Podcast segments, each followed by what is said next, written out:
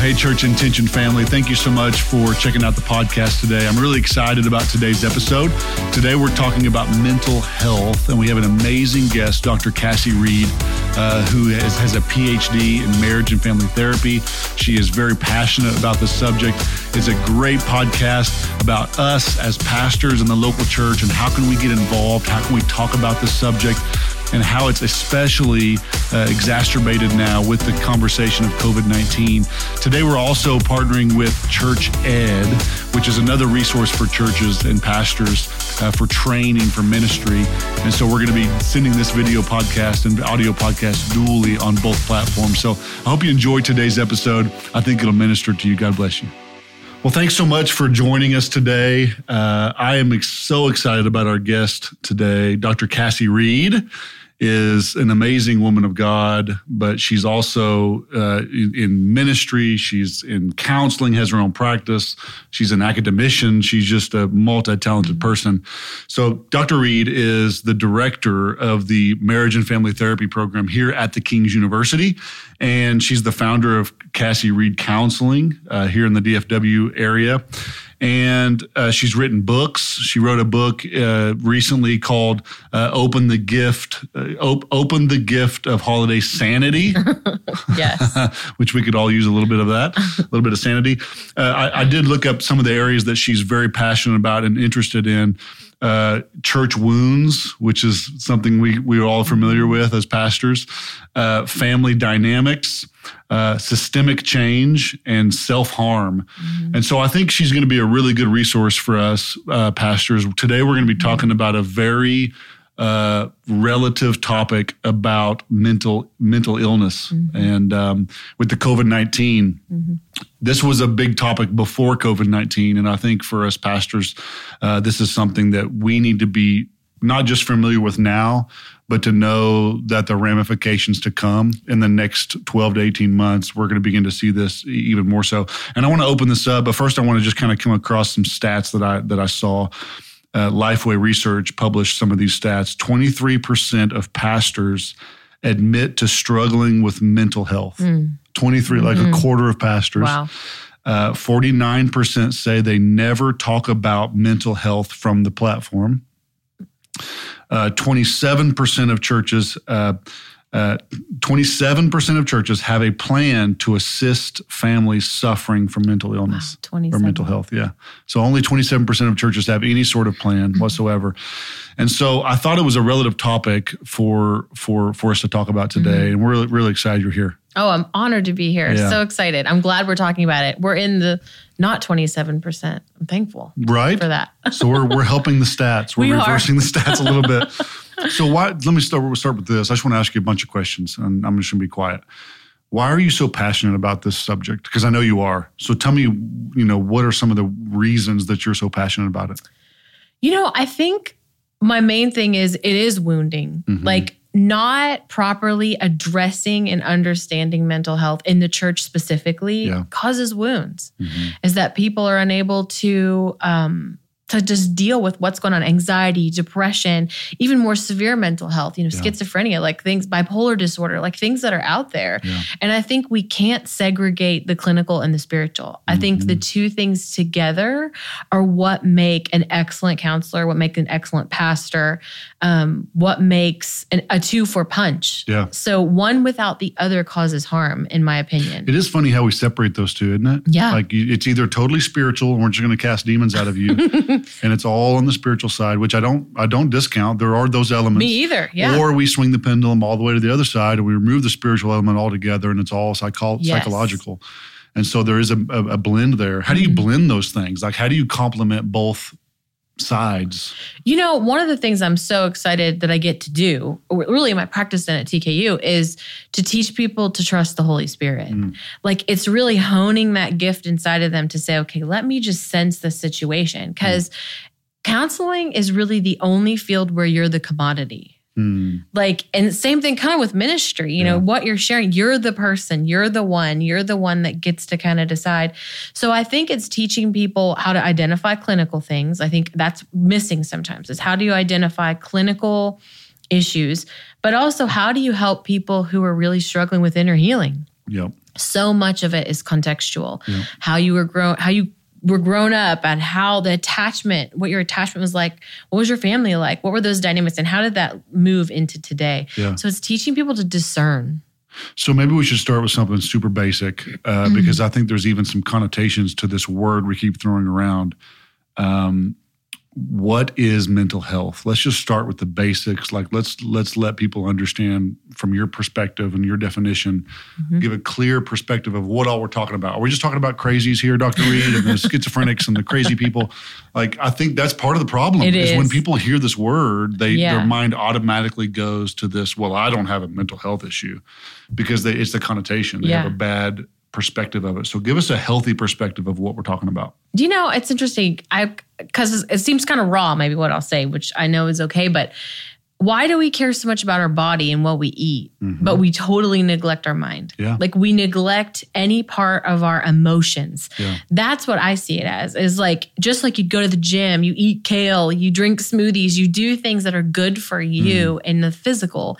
Mental health is doing things that are good for you in the mental. Yeah. Like what makes, um, what where are your emotions healthy? Where do negative emotions come from? How do you identify that? So mental health can definitely encompass depression anxiety which i think everyone sort of suffers with a little bit and mm-hmm. and they all have a tinge of it at some point like yeah. this whole covid-19 thing that we've walked through i think anxiety is at a high yes. just because people are like what's going to happen um, but i think it really is your overall awareness of yourself overall awareness of maybe family patterns family history yeah. um, knowing when do you get anxious when do you get depressed what goes on for you it's just being in tune with that the same that you'd be in tune with your body yeah no, that's really, really good. And for pastors to be able to, one, just talk about it. Mm-hmm. And maybe, maybe, you know, I'm speculating here, but maybe pastors don't talk about it because they feel ignorant into what to mm-hmm. say or yeah. they don't feel like they're, they have a psychological understanding or they don't, you know, if I open that can of worms, I don't know exactly where it's going to yeah. go. Yeah. So, so what are some ways that that pastors can talk about this from stage in a healthy format. You know, we talk about that, you know, it needs to be talked about. You talk mm-hmm. about your sermons, you talk about from a platform. Um, are there some healthy ways or some ways that might help a pastor feel less anxious about sharing these things? Yeah, I think one is normalizing it, making mm-hmm. it to where it's not a That's stigma. Yeah. That, hey, I Be know vulnerable. a lot of you. Yeah. The other is sharing your own story. Yes. Because I can't imagine that there's not a pastor in America that hasn't had a tinge of anxiety at some point. No. When you're working in the church, yeah. that's a lot. Yeah. Um, I think sharing that there's there's place for that in the congregation. Mm-hmm. You may not have to be one of the 20% that have a whole big plan yeah. worked out, but what can we do? I'll talk to you. We have mm-hmm. people that can talk to you. Come meet with us, talk with us. Let's get let's community resources. Like there are things that you can reach out and find no matter how small or how large your church or your town, anything that yeah. can provide the people. And I think just talking about that makes people feel seen, heard and understood. Well, if you'll just even talk about it a little bit and just bring it up that will be the first step that I mm-hmm. think will start to generate some momentum yeah. that people will you'll you'll find that there's an interest there and yes. people are very interested in it. I mentioned it a couple of weeks ago just in, in a message that I'd preached and I just kind of did it in passing. Uh, I didn't go into this big. It was just a two or three minute portion oh, I heard, of my message. I heard it. I was cheering. You did. Yes. You listened to my sermon. I I'm was shocked. cheering. I'm, I'm on it. but uh, but just that I didn't even really do anything. I just mentioned it. You said mental health. Yeah. That's pretty much it. And I couldn't believe the amount of feedback I oh, got. Thank you for talking good. about this. Thank you for. And I'm thinking, well, now I feel like obviously well, I need to talk about it more. But my first thought was, well, I didn't really even talk yeah. about it. I just brought it up. Yeah.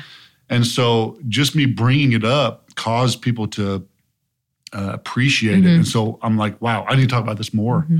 And so, um, you know, you could do pastors, you could do a face. You don't have to do it from your pulpit. This COVID 19's taught you anything. Do a live Facebook, or um, I'm sure Dr. Reed here would love to come on your show anytime for four thousand dollar fee per minute. No, um, but just get creative and find ways to to talk about yeah. it and just you know, one of the best ways to overcome your fears and talking about it is to say, I'm no expert in this, mm-hmm. but I know it needs to be talked about. So let's talk about this. Yeah. And so just just beginning in that way.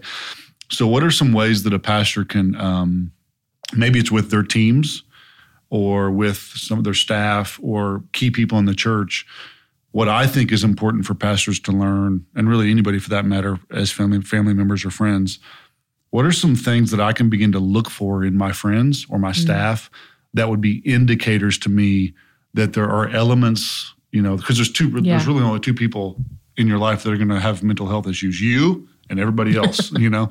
So we'll talk about ourselves in a minute, but what do we talk about when we talk about other people? What do we begin to look for as triggers or okay, I'm noticing something different mm-hmm. in that person? Uh, one, how do I recognize it? And two, how do I approach that subject? Because that's a touchy subject. Oh, it is. Yeah. Uh, you don't walk up to your friend and say, "Hey, you got mental problems, man. Let's talk about it." you know, it's not going to go well. So how do we talk about it? How do we identify it? And then how do we talk about it? I think the first step to identifying it is when someone's emotions don't equal the situation, like the emotions are not equivalent to mm-hmm. the situation that you're seeing. So, That's like if good. you drop something on the floor and you see rage, yeah. or if you um, bump into something and you're sobbing, it's like, ooh, mm-hmm. like that's an indicator that something's off, That's something's good. wrong. So I always watch that the level of emotion equivalent to the the actual event. Mm. Um, I think it's noticing pattern changes, like when you see someone who's normally outgoing, bubbly, totally be withdrawn. Or someone who's normally withdrawn, you might see them be more outgoing or more vocal. It's like always just noticing, like, hey, you're not really yourself. Mm-hmm. Um, I think that's one way to to notice. I think the other thing is sometimes just calling it out. Hey, I've noticed you haven't been yourself. Right. Hey, you usually um, get your work in completely on time, but you've been late. Yeah. Like, or hey, you usually are right here, ready to open the church on Sunday morning, and you yeah. haven't been here till church started. You know, like what's going on? And so it's like being able to just identify, hey, I see a pattern. I see you. Yeah.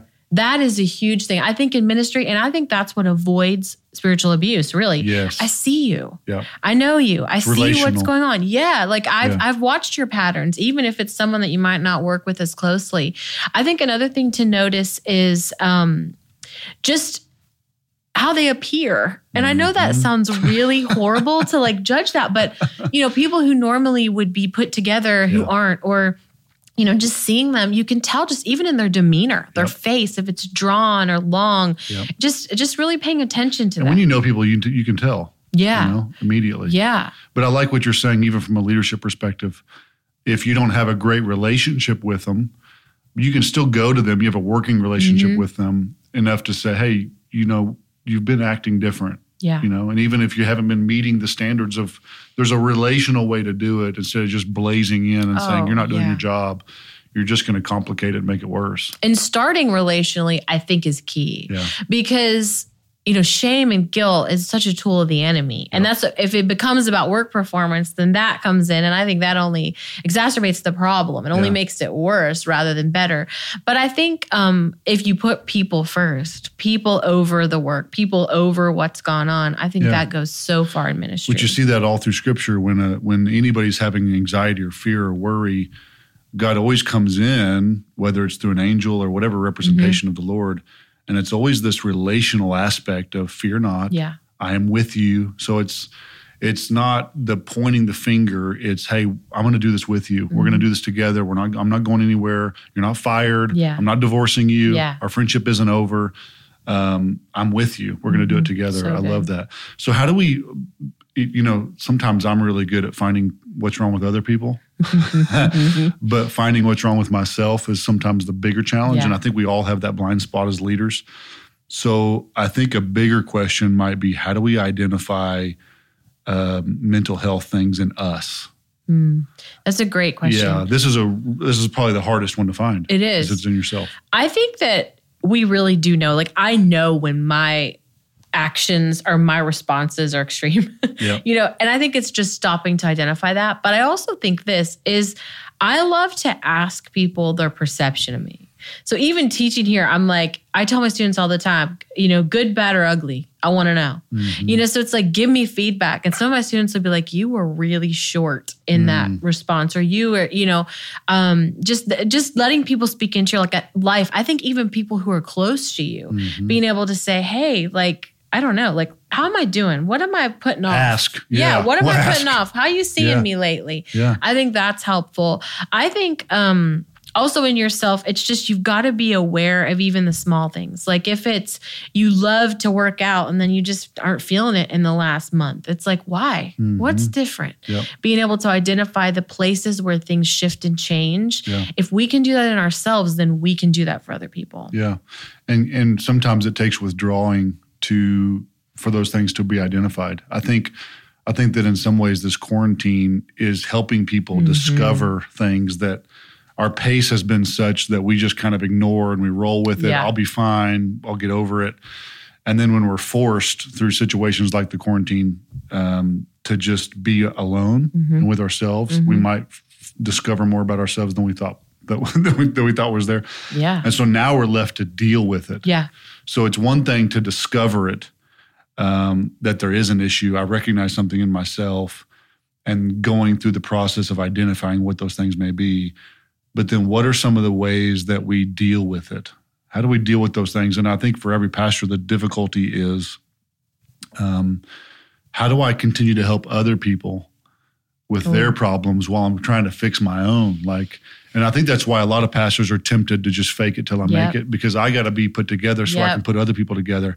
So, how do I put other people together while I'm broken yeah. myself? And I think this is what is roaring inside of a lot of pastors is that I don't know how to do that. Mm-hmm. I don't know how to mm-hmm. be something to somebody else and be ripped apart within myself. Yeah. I'm trying to think where I heard it, but I think one, any leadership training it's so great because a good leadership training is going to teach you to lead yourself and lead others kind of simultaneously. Mm-hmm. But I think uh, I've heard it said that you should have some people that are leading you, like mm-hmm. you lead up and then yep. you lead down, Absolutely. you know, both directions. And I think that's where you have to carve out time and you have to say, okay, this is my time that I'm going to work for me. I'm going to mm-hmm. work on mm-hmm. me. This is my time where I'm going to pour that's into good, people. Yeah. And you've really got to silo that yeah. and say, okay, like in this quarantine, if that's taught you anything, like this is my family time, this is my work time. Even even though it feels like it can all bleed together, it's just mm-hmm. knowing this is where I got to take care of me. I think sometimes it's knowing when you got to pause. Like, is it time for a sabbatical? I know I we've kind of had this, but yeah. is it time for you to take a sabbatical, take a season of just focusing on you? Um, I think that's really what has happened in this, at least what I've seen. Yeah, it's like you see the the moral failure or, you know, in a pastor or heaven forbid, you know, like we saw in Jarrid Wilson in California, yeah. a pastor that committed suicide, yeah. somebody who was passionate about mental health and was an advocate for it and and commit suicide himself. At what point do you just do you compartmentalize it and say today I'm working on myself mm-hmm. and tomorrow I'm mm-hmm. working on other people versus I can't work on nothing yeah. but me. Yeah. I've got to shut this thing down. Like what are at what point within ourselves does it get that drastic? Like, are we are we admitting certain behaviors? Are we are we being abusive? Like, what are some triggers that we might need to say to ourselves? Okay, I I, I need to go to my elders. I need to go to the board of my church yeah. and say I need a break. I think one thing I want to say about that first is shame is so powerful, mm-hmm. and I just want to say there's nothing that you could walk through that would bring so much shame. That the enemy wants you to quit. Steal, yeah. kill, destroy. That's it. That's yeah. all he wants you to do. So I think that's what happens is the shame of like, oh my gosh, I have these thoughts going through my mind. Yeah. I shouldn't be leading. Uh, no, that's exactly what the enemy would You're want human. was for you to hang it up. Yeah. And so I think one is identifying that and vocalizing it. Mm. So is saying, who do you have? That's you good. need a person. You have to. Have who one. do you have that you're going to say, today I heard that I should quit?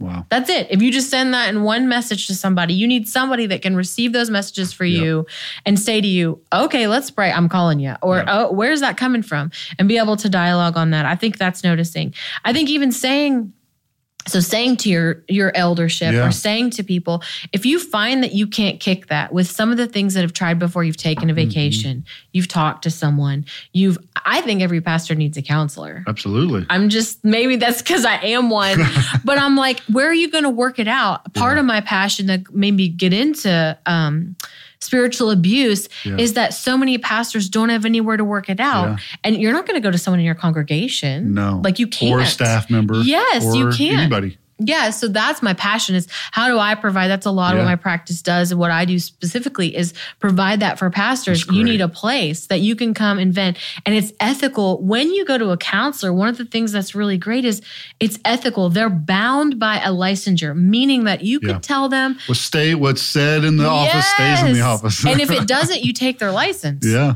I mean, I'm I'm not yeah. kidding. Like I tell my students, like you choose to violate that, you're you're, you're going to lose your livelihood. Mm-hmm. And I always say, your stuff is not worth my livelihood. I don't mm-hmm. care how juicy it is. I don't want to tell it. I'm not going to tell it. And, so, but that's important for pastors to hear that they need a safe place to go. They and do share their, you know, not that every pastor has a deep dark secret, but but something that they're they're battling with internally. Yeah. You know the the shame. The shame's huge. It's huge. It's huge, and it's debilitating, and it's paralyzing and and you know I think uh, this time things have become amplified. Mm-hmm. I talked mm-hmm. about that a couple weeks ago on on another talk I was doing.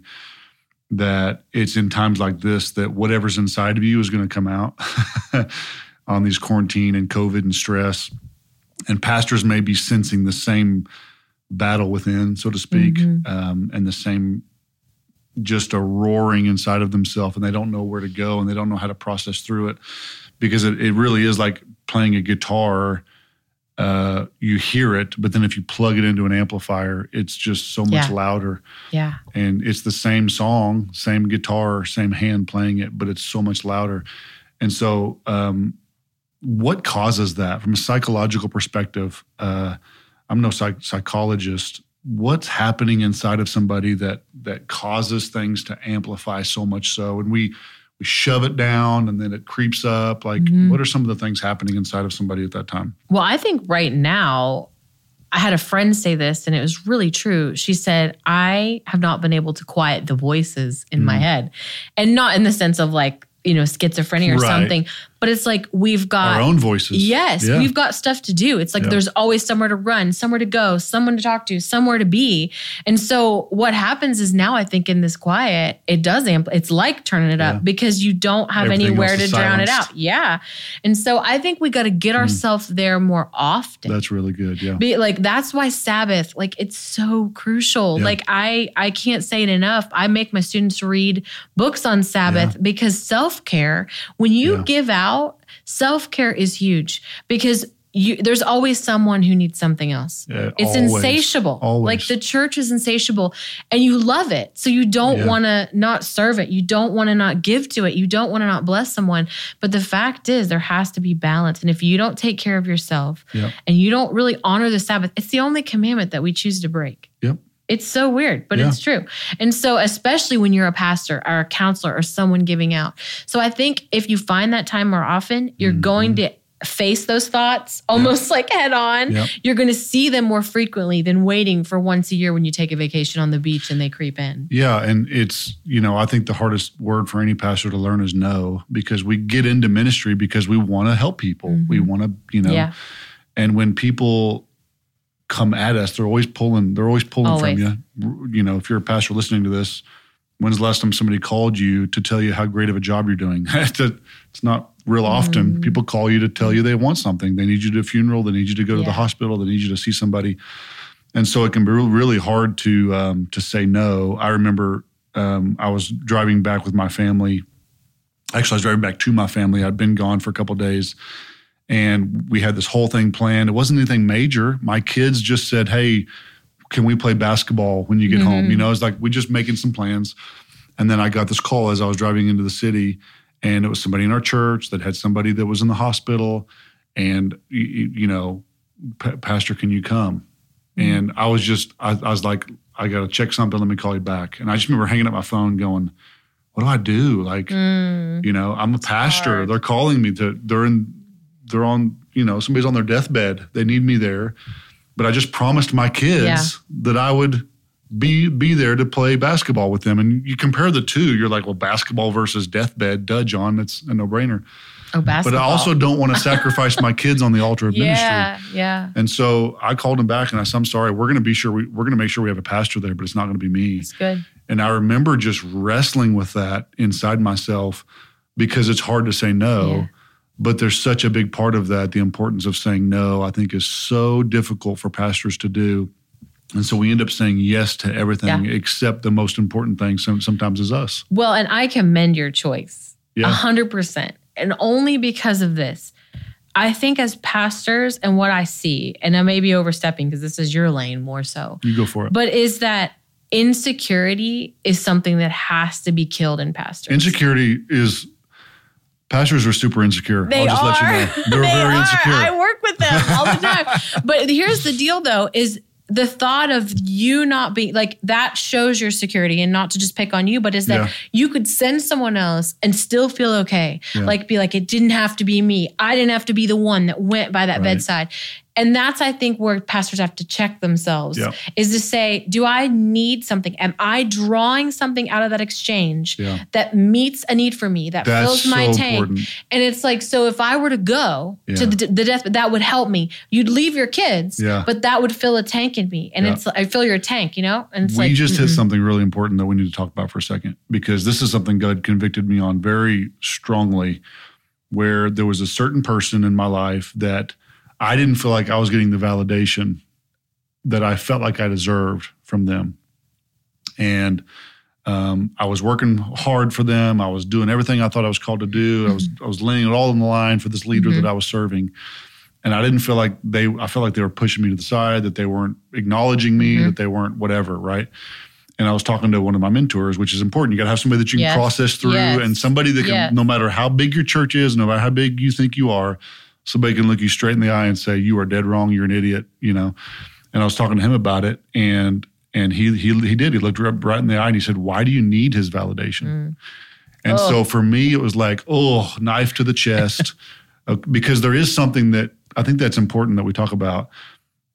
There is a side of every pastor, the insecure pastor, all of us, that even when we're called to go to the hospital or we're called to do a wedding or a funeral, it's fulfilling a Yeah. need that every human has. We want to be needed and we want Yep. to be known Yep. and um, and so there's a portion of even that even serving can become self-serving Mhm. you know that's fulfilling something within myself and so we can we can call it ministry and it is you, you know what i'm saying we can say i'm doing ministry i'm working hard people are dying going to hell i got to get up there Yeah.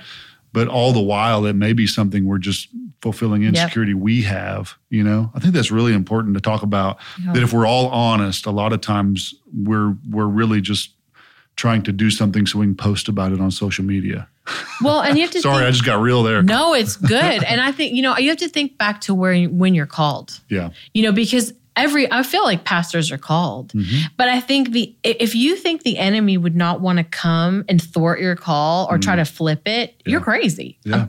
Yeah. I just said that as a counselor you're crazy. You're crazy.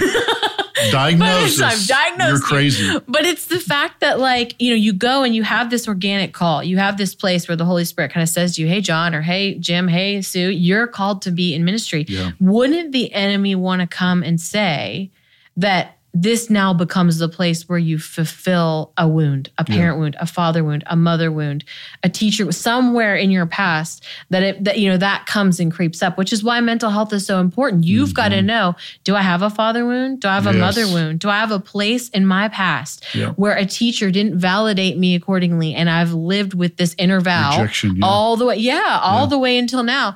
And so I think you have to know that because that's what keeps the enemy silent when it comes to your call. Calling it out call him out Call for what him it is uh, pastors there's a really good book out there um, called kill the spider by carlos whittaker that Mhm. speaks directly to Mhm. this it's such a great book that talks about the wounds that we carry that many times we've carried them so long we don't even know they're there anymore but we we go after the the um, the byproduct of the wound. He Mhm. calls it a cobweb.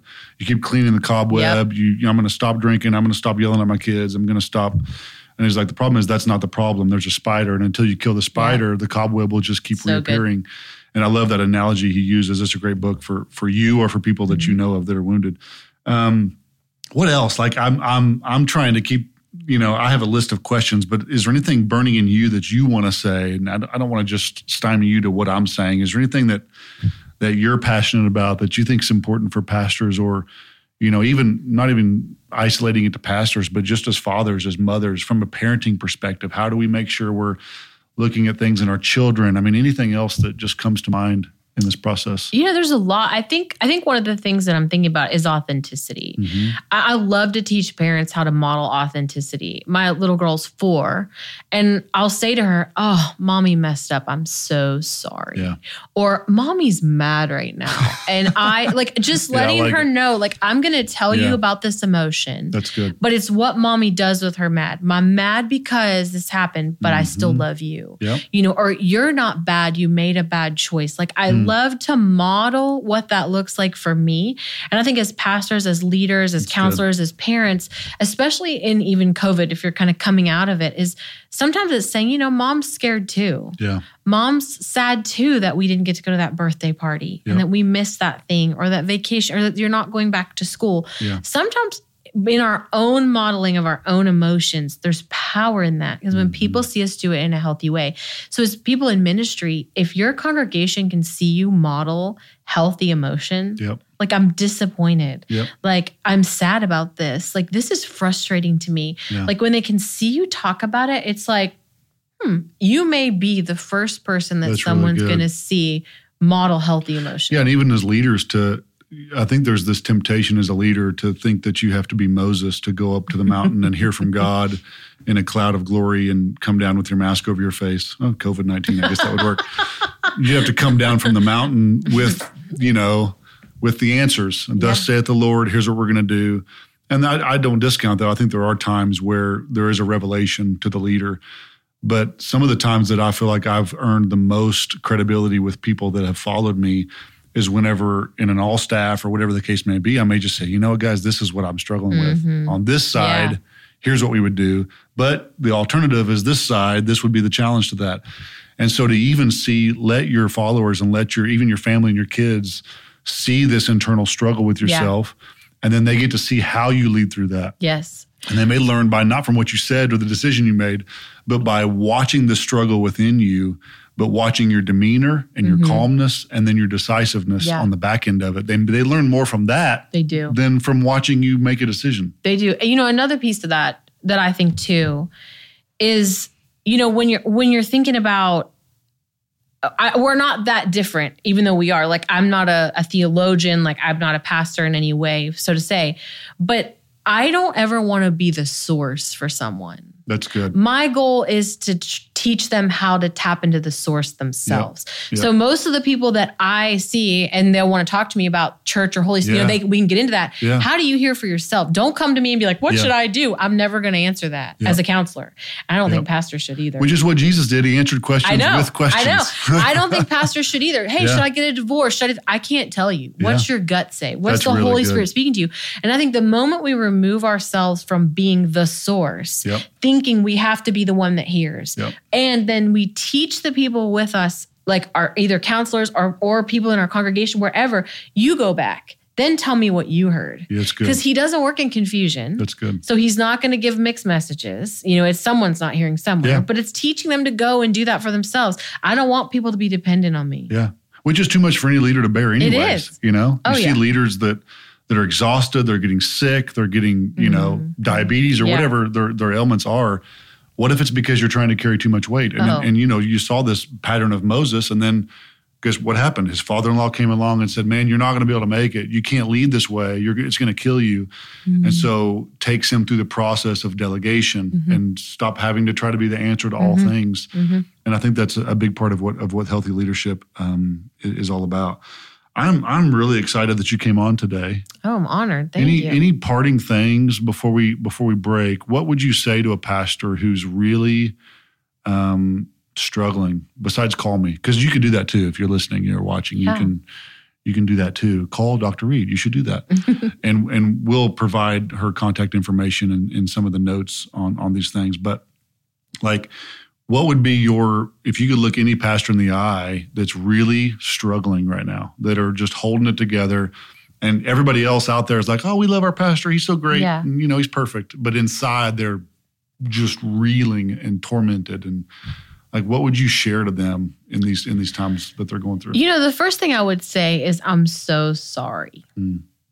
because something got you here and i'm so sorry mm-hmm. that you're here and I think the other thing I would say is you're not alone, and that's a lie. mm. that you would be the only person that would be here and would be the only person that would be experiencing this or like this at all. And I just want to say to you, you're worth it. Mm-hmm. There's nothing more worth it than than you, than the yeah. life that you have. Yeah. There's nothing more worth it than your family, yeah. than your um, your health, your wholeness. Nothing is more important than that. Mm. And I feel confident even saying that if you were to ask the Lord, he would agree with me. Like mm-hmm. and say mm-hmm. like you're valuable, you matter to me. There's so much that he created you. Like he yeah. didn't create you to be a martyr or a slave for other people. He That's created good. you to be whole. Mm. And so um, there's people out there that want to help you be whole. Mm. They want to help you um, be well, and yeah. you're worth that. And it will be there when you get back whatever it is. Yeah. It'll, st- it, it'll still be there. the, it will be there. People will be there. Needs will be there. Funerals, yeah. weddings, yeah. sermons to preach, ministries to run. They will no be there. No shortage. Yeah. And there'll be a place for you. I think so that's find somebody to talk to. Yes, right? absolutely. To to. And you know, I'm going to have Dr. Reed pray for us in closing here in just a minute. But I would, I think we would both agree just to encourage everyone out there to begin to talk about this. Mm-hmm. You know, um, I don't think we realize how many people are sitting in our pews or in our congregation that are dealing and really struggling with mental issues, whether they're whether they're mild or severe. Yeah. That we're we're talking about all these things in church, and none of them are bad. All of them are great topics, but I wonder if we're skipping over really relevant needs mm-hmm. Um, because we don't know how to talk about it. So I would encourage you to talk have a staff meeting about it. Pull yeah. in trusted people and say, yeah. guys, I don't know how this looks. I don't know what we're going to do, but I want us to talk about this and brainstorm. You got mm-hmm. brilliant people on your teams yeah. that will help you process through this and come up with some some strategic things and some tr- strategic ways to do that. Yeah. So, um, Dr. Reed, if you would pray for us and um, as soon as she says amen, we are going to cut it. So thank you for listening. Thank you for watching. Uh, we're praying for you. We believe in you and uh, we're going to get through this this COVID nineteen process together. Dr. Reed, why don't you close us in prayer? Sure. Holy Spirit, I just thank you for every person that's listening and just um, engaging today. And I just thank you that you are for them. I thank you that you meet them right where they are. I just ask right now that you even speak to them in a way that you maybe haven't before.